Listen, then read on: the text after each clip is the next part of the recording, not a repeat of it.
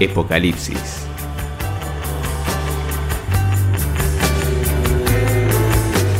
Bueno, y para terminar con el capítulo con el capítulo 4 de Apocalipsis, teníamos una sorpresita, que es una sorpresita para nosotros, entre nosotros y para ustedes también que lo están escuchando. Eh, nos vamos a tratar de sorprender con algo que haya preparado el otro, eh, con algunas anécdotas y con un temita como para despedirnos. Así que, negro, te doy el espacio, te doy, te dejo el éter en tus manos para que vos empieces. Bien, em, no es algo novedoso. La sorpresa es que no sabe Emiliano lo que elegí, nada más. Esta película es del año 1993 y la canción que elegí está hecha por un rockero eh, muy conocido, pero que no canta, sino que relata, sino que cuenta un cuento sobre música de Goran Bregovic. Estoy hablando de la película de Mir Kusturica Arizona Dreams.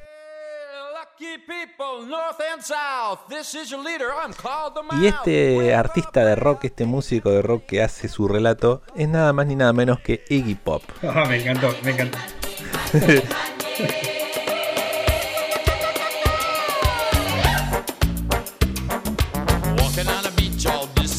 Tienes parte, es parte de, de esta música de películas a cargo de Goran Bregovic. Goran Bregovic es uno de los grandes músicos seleccionados y, siempre llamado por, por Kusturica para las películas, grandes películas de Kusturica. Pero lo que me llamó la atención es, en este caso es que ya el nombre de la película ya no es tan Balcán porque está hablando de Sueños de Arizona. Y que esté Iggy Pop y que esté narrando Iggy Pop y no cantando como si lo hace después en otras canciones, también me llamó la atención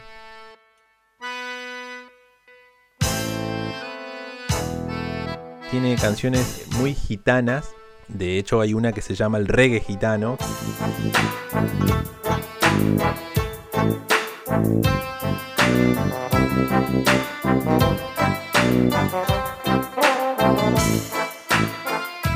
Entonces, quería compartir con ustedes esta canción que se llama En el carro de la muerte, con música de Goran Bregovic de la película de Emil Kusturica y con relatos del señor Iggy Pop.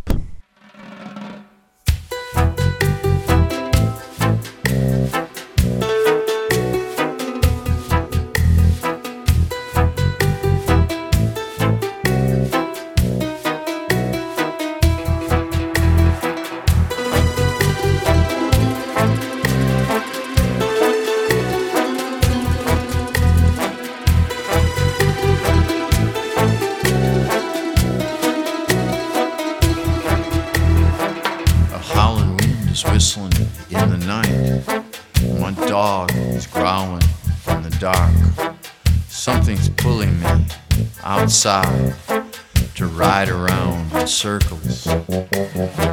I know you have got the time, cause anything I want, you do. We'll take a ride through the strangers who don't understand how to feel. In the death car, we're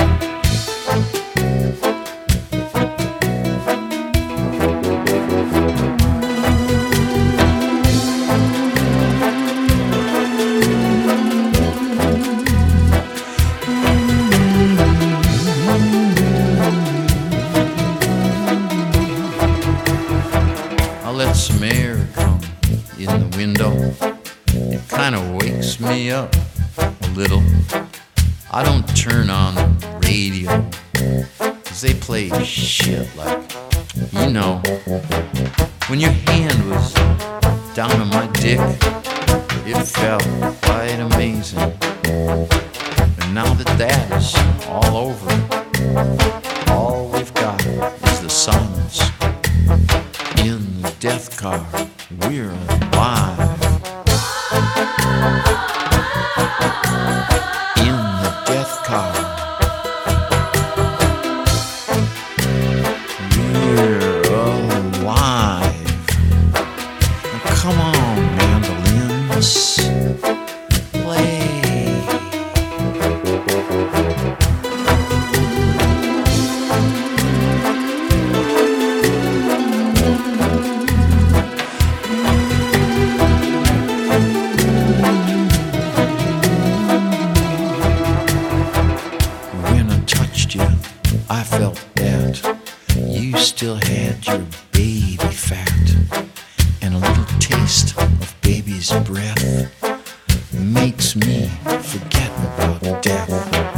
At your age, you're still joking.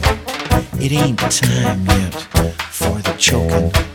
So now we can own the movie and know each other truly.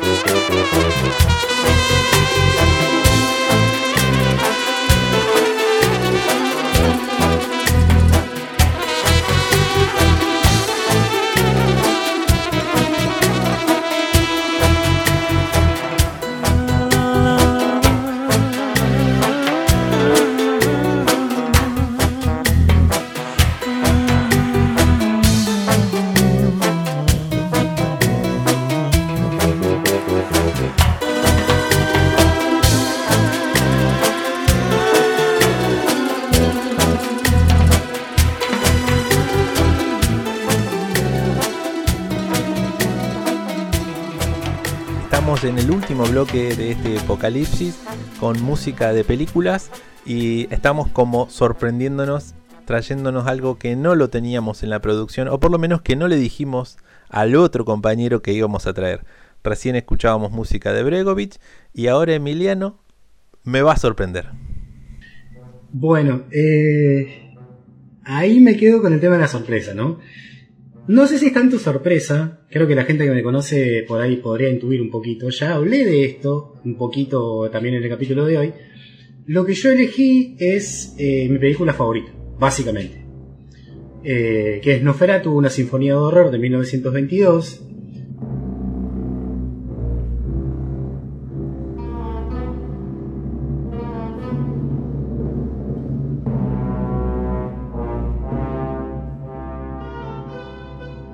Que me gusta mucho porque en realidad mezcla distintas secuencias del arte, tanto la literatura, el cine, la música, hay un poquito de todo, y que es uno de los grandes exponentes, esta película es una de las grandes exponentes del expresionismo alemán de la década del 20, que ya mencionamos, que está dirigida por Friedrich Murnau, que es un tipo que también se exilió, después eh, tuvo que exiliarse por el nazismo y que murió a los 42 años en un, en un accidente de auto. Pero lo interesante de la película es que eh, la película está basada en la novela de Bram Stoker, Drácula, pero que cuando Murnau la quiso, la, la empezaron a llevar adelante con la producción, no pudieron obtener los derechos. Bram Stoker ya había muerto, la mujer de Bram Stoker seguía viva y ella era la propietaria de los derechos y nunca le quiso entregar los derechos a Murnau. Por lo tanto, Murnau lo que hizo fue decir, bueno, la voy a grabar igual, pero le voy a cambiar los personajes. Entonces, todos los personajes de Drácula de la novela original en la película cambian. Cambian el nombre, pero toda la esencia de la película es la misma. Entonces eh, aparece Hooter, eh, aparece Ellen, aparece el conde que no se llama Drácula, sino que se llama Orlok. Eh, y hay toda una situación y toda una construcción alrededor de eso. ¿Qué es lo interesante de esta película? Es que como en realidad era tan descarado el plagio que le había hecho a la obra y no había obtenido los derechos, la, organización, digamos, dentro de lo que era el Estado, el Estado alemán, mandó a destruir la película y a destruir todas las copias que había. Si no hubiese sido porque algún coleccionista en su momento se guardó una copia y no dejó que la destruyeran, hoy en día no conoceríamos esa película así como ha pasado con muchos otros casos. Nosotros hablamos en su momento de la censura y demás, ¿no? Esto forma parte también dentro de eso. Que tiene que ver con esto de la, la, obtención de derechos, si los puedo usar o no, si subo esta película o hago esta película y pongo este, esta música y no me dieron el derecho, me hacen un juicio, bueno, y demás. Y en realidad la banda sonora es una banda sonora particular porque la, en ese momento las películas cuando se presentaban tenían que ir las bandas a tocar al lugar. Y lo que elegí fue eh, de Hans Erdmann, que no encontré mucho de él, Solo encontré que fue un, músico y un compositor alemán eh, que hizo gran parte de la banda sonora o creó la gran parte de la banda sonora de la película original. Eh, es eh, uno de los temas de apertura de la película. simplemente se, se, se, referencia como Nosferatu, no hay ningún otro tipo de referencia. Pero me parece que es interesante como por lo menos para poder eh, mostrar el tono sombrío que intentaba buscar la película y que verdaderamente lo logró y que al año 2020 sigue quizás siendo una de las mejores realizaciones basadas en historias sobre vampiros que se han hecho dentro del cine. Así que si no la vieron, se las recomiendo. Es ver una película muda, no es lo mismo que hoy en día ver una película cualquiera, entonces hay que armarse un poquito de paciencia, pero el recurso de las imágenes y el terror mezclado con el expresionismo alemán me parece que es una combinación estupenda. Así que se la super recomiendo, así como cualquier otra película del género del expresionismo alemán de la década del 20. Así que los dejamos, o los dejo, en realidad, tanto a José, tanto al negro como a ustedes, con Hans Erdmann en esta apertura, digamos, de la película de 1922, Nosferatu.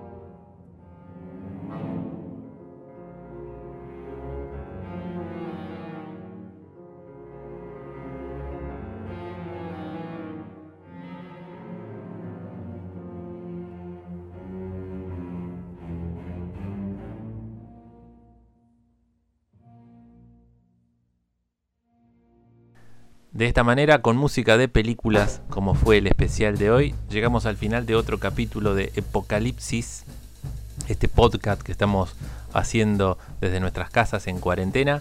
Eh, lo último que me queda por decir a mí es que mm, nos pueden encontrar en Spotify, también nos pueden encontrar en nuestro canal de YouTube y también pueden escuchar, pueden volver a escuchar toda la música de este podcast y de los otros que hemos hecho en las playlists que dejamos también en nuestro canal de YouTube. Bueno, por mi parte, eh, bueno, eh, agradecer. Tenía muchas ganas de hacer este especial de sobre cine porque mm, más allá de que me encante la música, también el cine es una de las cosas que más me gusta y tenía ganas de intercruzar las dos como para ver y para charlar un poquito, ver algunos detalles, algunas cosas que me parecen interesantes. Así que les agradezco a todas las personas que nos están escuchando, a las personas que nos hacen devoluciones, que nos comentan qué les han parecido los capítulos, que nos dan consejos, que nos sirve para poder ir mejorando todos los días. Eh, eh, somos docentes, tenemos nuestros trabajos, estamos en cuarentena, tenemos que lidiar con eso, pero esto nos sirve como una ventanita para escaparnos un poquito alrededor de, todas las situaciones que van pasando, así que les vuelvo a agradecer a todas, les vuelvo a agradecer a todos y especialmente a vos negro, porque seguimos, digamos, avanzando con esto que está verdaderamente bueno. Así que un gran abrazo para todas y para todos.